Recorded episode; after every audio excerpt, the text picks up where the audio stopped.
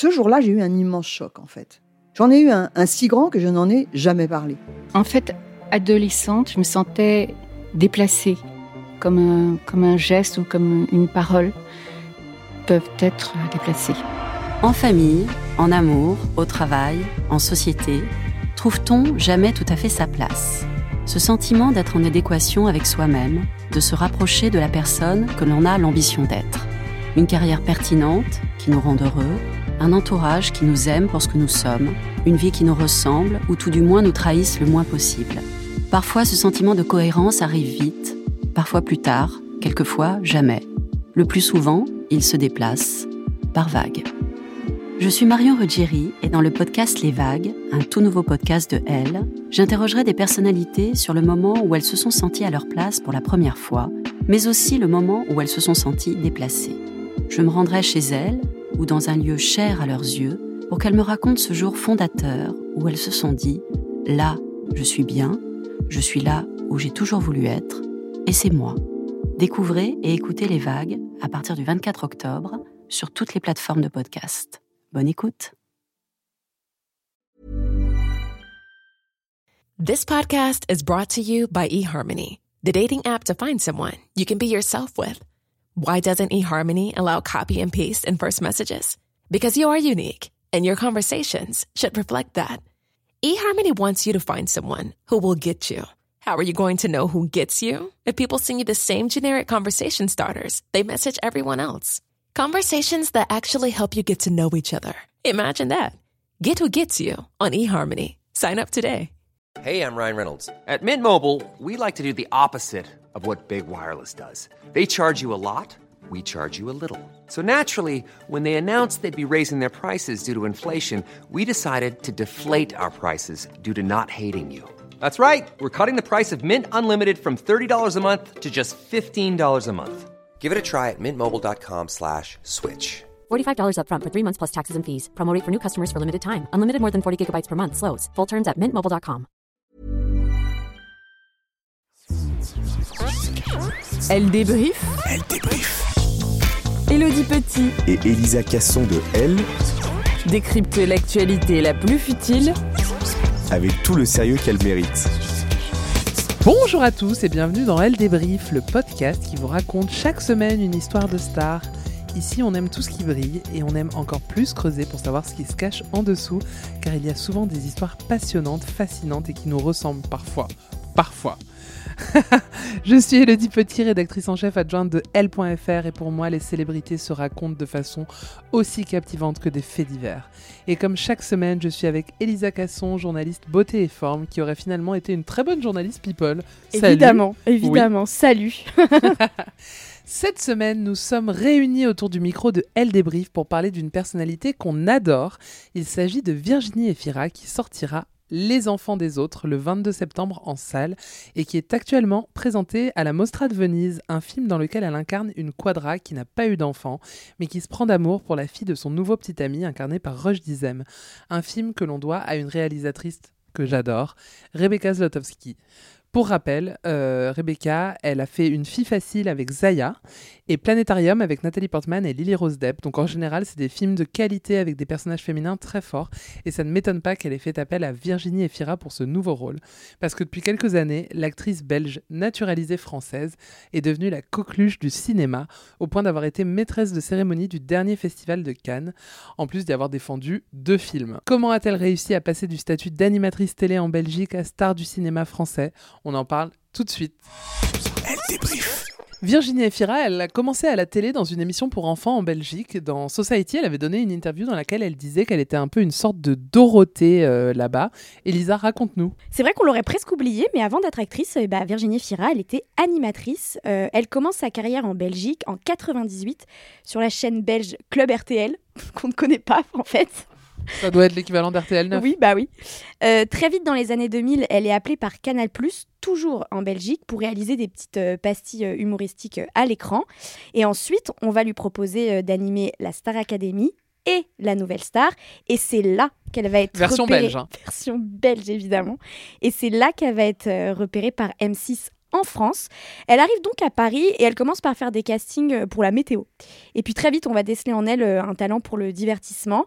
La première émission qu'elle co-anime en France, c'est la finale de l'émission de télé-réalité Opération Séduction. Est-ce que tu te Grande rappelles émission. Mais qui est-ce qui présentait? En fait, euh, c'est juste la finale qui était. euh, Ah oui, qui était- il y avait, c'était une Qui voix. était off, animée, sinon Ouais. exactement. Et puis elle va enchaîner les petites émissions comme euh, Le Grand Zap. Attends, excuse-moi. Tu m'as dit, est-ce que tu te rappelles de cette émission Comme si j'aurais pu oublier? Bah, euh, non, moi, je, je m'en rappelle très bien. Oui, mais moi, tu vois, je trouve très peu de personnes qui, qui se rappellent. Oh, je propose qu'on écoute pour le plaisir le générique.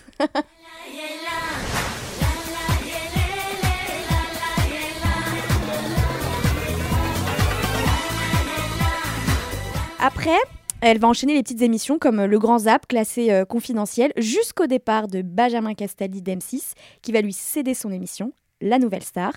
C'est une émission qu'elle connaît très bien puisqu'elle l'a animée en Belgique et là c'est un succès populaire. Il me semble qu'elle fait ses débuts pour la saison de Julien Doré. D'ailleurs c'est elle qui va le rechercher après son casting. Tu te rappelles de cette histoire oui, ou pas? Oui, oui. Parce qu'il voulait pas chanter autre chose. En euh, fait, euh, il lui avait demandé de chanter sans ukulélé, c'est ça C'est ça, il a fait 5 heures de queue, il arrive et on lui dit Ah non, mais par contre, c'est un casting sans, sans instrument. Et donc il dit Ah non, moi c'est mon ukulélé ou rien, un peu comme toi.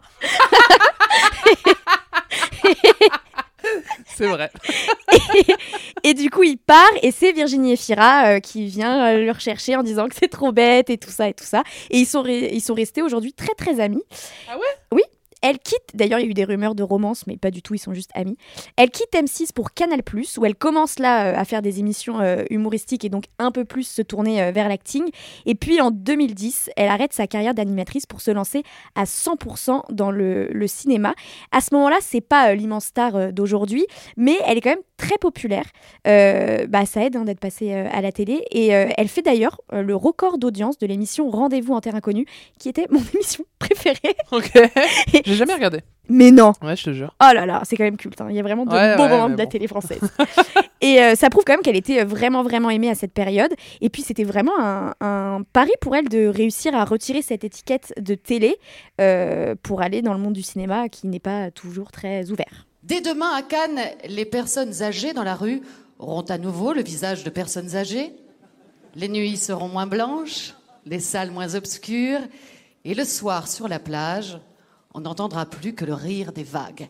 Oui, le festival se retire, emmenant avec lui les heures de vol de Tom Cruise, l'âne de Skolimowski, le sourire d'Idriss Elba, les retrouvailles de la maman et la putain, le déhanché d'Elvis, la patrouille de France, la colère nue des activistes.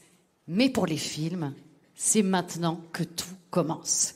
Vous l'avez entendu, c'est un extrait du discours de clôture de Virginie Efira lors du Festival de Cannes 2022. Elle est maîtresse de cérémonie et pour cause. En quelques années, elle réussit à faire oublier son passé à la télé, tu l'as dit Elisa, et à faire du très beau cinéma. Alors au début, c'est pas évident. hein. Elle est évidemment sollicitée pour des comédies parfois un peu potaches ou des petits films qui rencontrent pas un énorme Des petites succès. comédies romantiques. Oui, mais elle s'accroche et elle décroche euh, des rôles dans des films salués par la critique et surtout par le public. Sa carrière commence donc par euh, du doublage. Je sais pas si tu le savais. C'est euh, Garfield, voilà. non? Tout à fait.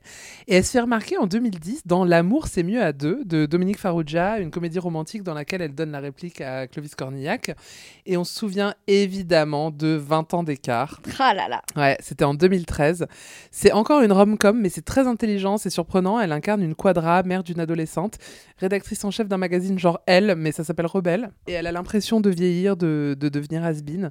Et elle s'acoquine d'un étudiant de 20 ans qui est joué par Pierre Ninet. Et bien sûr, elle en tombe amoureuse. C'est drôle, c'est fin, c'est intelligent. Elle, elle est sublime. Ah, mais tous les looks Ouais, ouais. sont parfaits. Ouais, elle est parfaite. Et l'alchimie entre les deux personnages fonctionne à merveille. Franchement, carton. J'ai adoré ce Et film. il y a la scène avec Blanche Gardin qui est vraiment Oh là là, tellement drôle. Elle est très très drôle. Et là, elle enchaîne.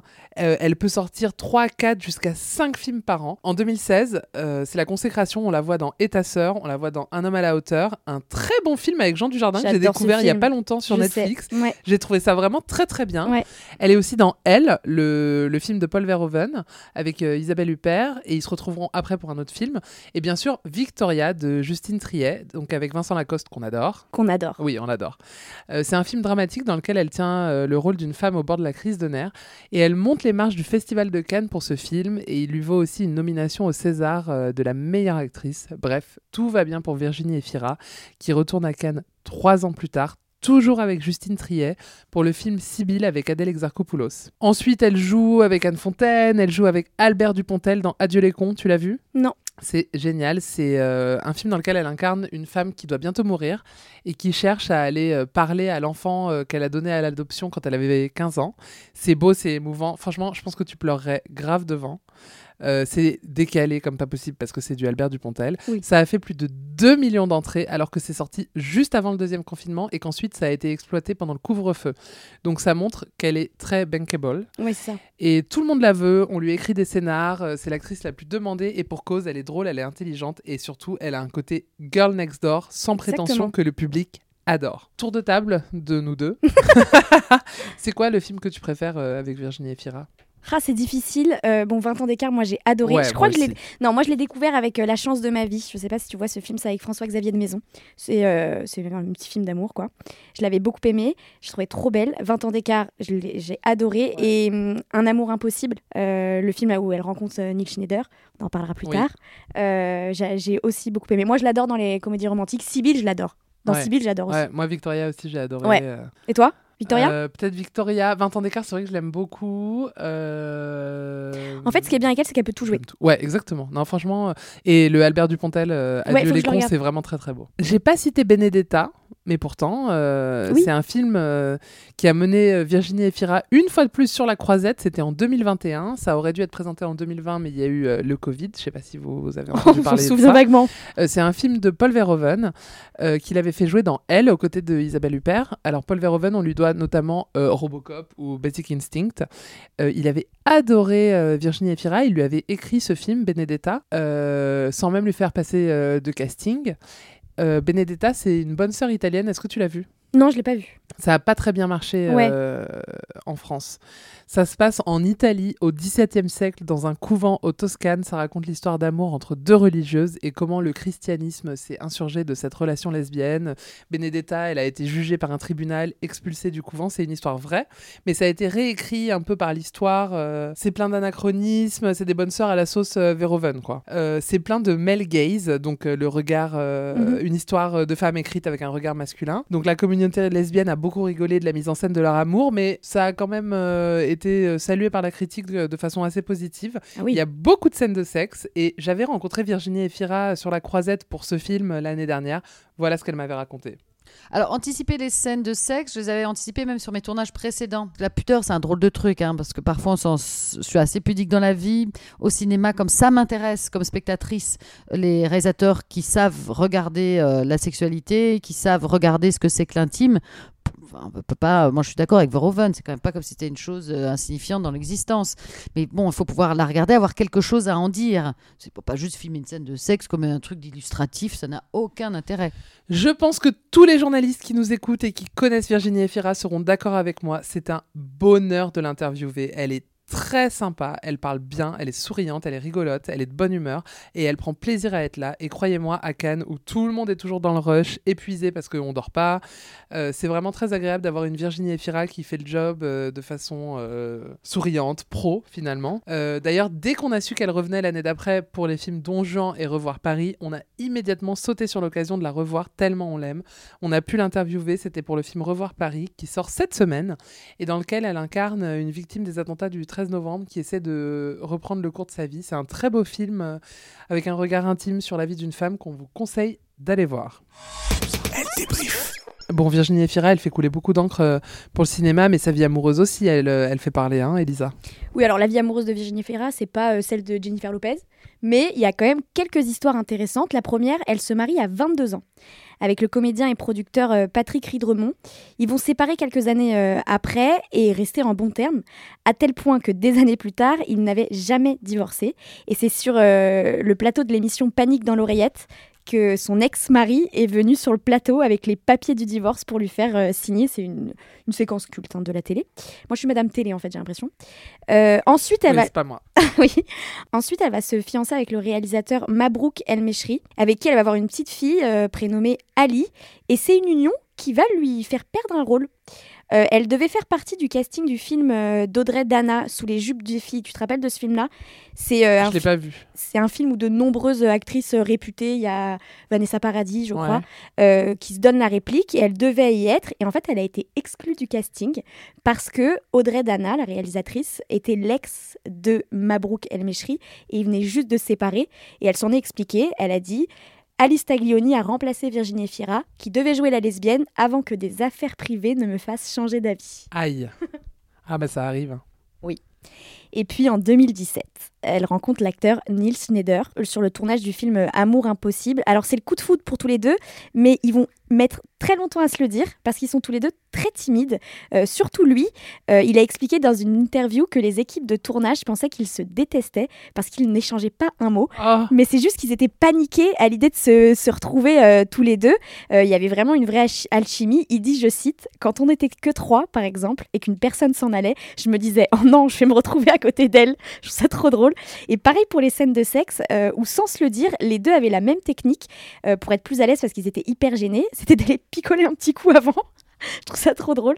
Et ils oui, ont... ils ont beaucoup parlé euh, des scènes de sexe euh, après. Ouais. Ouais. Ils ont officialisé leur amour à Cannes lors de l'avant-première euh, du, du film Sibylle, leur deuxième film ensemble. Et évidemment, il fallait s'y attendre. Très vite, on a parlé de leur écart d'âge, une dizaine d'années, il me semble. Et on a évidemment pointé du doigt Virginie Fira, qui, lors d'une interview dans le magazine Elle, a répondu à ses détracteurs. Elle a dit, je cite, À 22 ans, je me suis mariée avec quelqu'un qui avait 10 ans de plus que moi et jamais, jamais, on ne me parlait de cette différence d'âge. Et puis en fait, quand tu vis une histoire, tu ne te, te poses pas de questions. Moi, l'amour m'est tombé dessus. Très bien répondu. Ouais, c'est un peu comme 20 ans d'écart. Exactement. Mais 10 ans d'écart. 10 ans d'écart. Merci Elisa. Et dans la plus pure tradition de Elle débrief, je crois bien que tu nous as préparé un quiz. Évidemment. Alors le quiz, ça va porter euh, sur les célébrités belges en France. Mais avant, première question sur Virginie Fira, parce que j'imagine que tu as dû euh, bosser pour cet épisode. Quelle est l'addiction de Virginie Fira? Le poker. Oh Mais c'est dingue ça Eh ouais, bah Oui, ouais. c'est ça. Bah ouais. Oh mais c'est, tu vois, c'est un... j'ai envie d'arrêter là. désolé. Désolé. Oui, elle adore. Moi, elle ne joue plus, mais elle, a- elle adore euh, le poker, comme Patrick Bruel. Super. en 2004, Annie Cordy, actrice, chanteuse et meneuse de revue belge, a été euh, anoblie par le roi des Belges, Albert II. À quel rang a-t-elle été élevée? Non mais attends, euh, j'en sais rien. euh. Ah bah. C'est un, un chiffre que t'attends? Non, c'est un rang. De chevalier des arts et des lettres belges. Non. Oh, trouve, essaye de. Euh, de... C'est chevalier? Pas du tout. De dame... euh, Dame? Elle a été faite baronne. Ah ok d'accord. Elle ah a oui. été faite baronne. Ok, baronne Stylé. de, de quoi? On sait pas? Non, Baronne. baronne. Ouais. Moi j'aimerais bien être faite duchesse. Ah, moi, baronne, ça me plaît. Baronne c'est en dessous, hein. Duchesse c'est tout en haut. hein. Ah. Ouais. Ah, baronne, je trouvais que c'est. Je sais pas. Ok. Bah, duchesse, ça me ça me va. Ouais. Si quelqu'un peut faire quelque chose pour nous. La reine d'Angleterre. Moi alors j'aimerais être duchesse d'Oxford si tu veux tout savoir. Ok. Ouais, Ouais, voilà. ouais, ouais. Voilà. Troisième Bon, question. attends, je... Ouais. Qu'est-ce qu'il y a Mon chat d'avant, Oui. Dewey, Oui. son nom complet c'était Dewey, duc d'Oxford. Des décis. Voilà. Ouais. Merci non, pas pour du tout, mais ok. Ok. ah oui, pas du tout. DDO. DDO. Euh... Mais ok. Autre question. Très facile. Comment s'appelle l'interprète de Papa Outé Stromae. Faux. Stromae. Oui. Oui, Ça bah se c'est pron- faux. Alors c'est, euh, excuse-moi, je sais qu'il prononce ça Stromae, mais la terre entière prononce Stromae. Oui, et euh, donc c'est il a dit qu'il en avait marre de corriger tout le monde. Oui. Mais c'est Stromae. Mais si, si 100 millions de personnes disent quelque Non. chose, on peut pas tromper une fois 100 millions de personnes. Et à la base, c'était même pas euh, Stromae, c'était OPS Maestro. Mais il se trouve qu'il y avait un rappeur qui avait le même. Ah bon? C'est quand même rare. Mais euh, donc du coup, il a dit bon allez, je change. Et donc c'est. Stromae. Donc tu as perdu en fait. Non. Si, j'ai fait exprès de poser cette question pour Ouais. que tu te trompes. Autre question, et la dernière. Quel est le vrai nom de Lara Fabian Oh Là, t'es obligé. non mais attends, Ah bah oui. euh, on va me détester là. Ouais. J'ai quelqu'un qui va me détester. Céline, Cécile. Le prénom, c'est le même, c'est le nom. Ah, je sais. C'est un nom italien. C'est un nom italien. Genre Octavio. Ottavio. Non, je sais pas. C'est Lara, un truc italien, je crois. Alors, elle s'appelle Lara Sophie Cathy Crocaert. Ah, pas du tout. Donc, tu me diras de quelle partie de l'Italie ça, ça vient. mais... mais on n'est pas sur d'italien. Effectivement, effectivement. Merci beaucoup. Elle débrief. On se quitte comme chaque semaine avec le courrier des lectrices avec une question qui nous vient de Marjolaine D qui demande si c'est bien Virginie Efira qui joue dans Camelot. Oui, Marjolaine, les fans, les vrais, savent que l'actrice a tourné dans Camelot de 2006 à 2009. Elle apparaît dans quelques épisodes, elle est la femme de Bohort. Célie et Guenièvre. Alors, j'avoue, je ne sais pas qui c'est parce que je n'ai. T'as Si jamais regardé? Si, j'ai regardé, mais je connais mal. Pourquoi toi, t'es fan? Ça va pas. Enfin, dit comme ça, c'est extrêmement méchant. Oui, non, mais on connaît des fans. Mais je. Oui, oui. Donc Célie et Guenièvre pensent que euh, Bohort s'est inventé une femme. C'est un peu le running gag de la série. Tout le monde pense qu'il ment, mais non, elle existe bien. Elle s'appelle Berlewen ou Berleven. Les fans ne hurlez pas. Excusez-moi, je ne peux pas tout regarder. Euh, mais elle ne réside pas à Camelot avec son mari et c'est pour ça qu'on voit si peu Virginie Efira dans Camelot, Marjolaine. C'est la fin de cet épisode de Elle débrief consacré à la nouvelle reine du cinéma français et je vous remercie de l'avoir suivi. Si vous avez passé un bon moment, la bonne nouvelle c'est qu'on revient dès la semaine prochaine.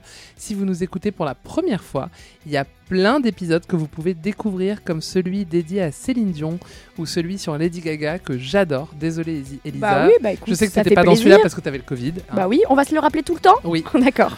On se retrouve dans une semaine pour un nouvel épisode et d'ici là, n'oubliez pas d'acheter votre L en kiosque et de lire plus d'informations sur Virginie Efira sur L.fr. Salut tout le monde, salut Elisa. Salut. Elle débrief. Elle débrief. Retrouvez tous les épisodes de Elle débrief en ligne sur les plateformes. Elodie Petit et Elisa Casson de Elle. Décrypte l'actualité la plus futile avec tout le sérieux qu'elle mérite. Et si vous avez aimé ce podcast, n'hésitez pas à le noter, le commenter, le partager.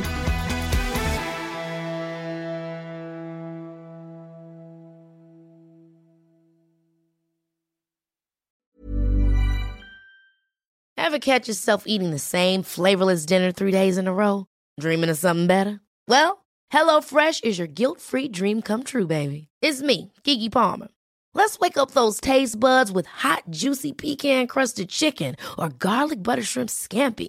Mm. Hello Fresh. Stop dreaming of all the delicious possibilities and dig in at HelloFresh.com. Let's get this dinner party started.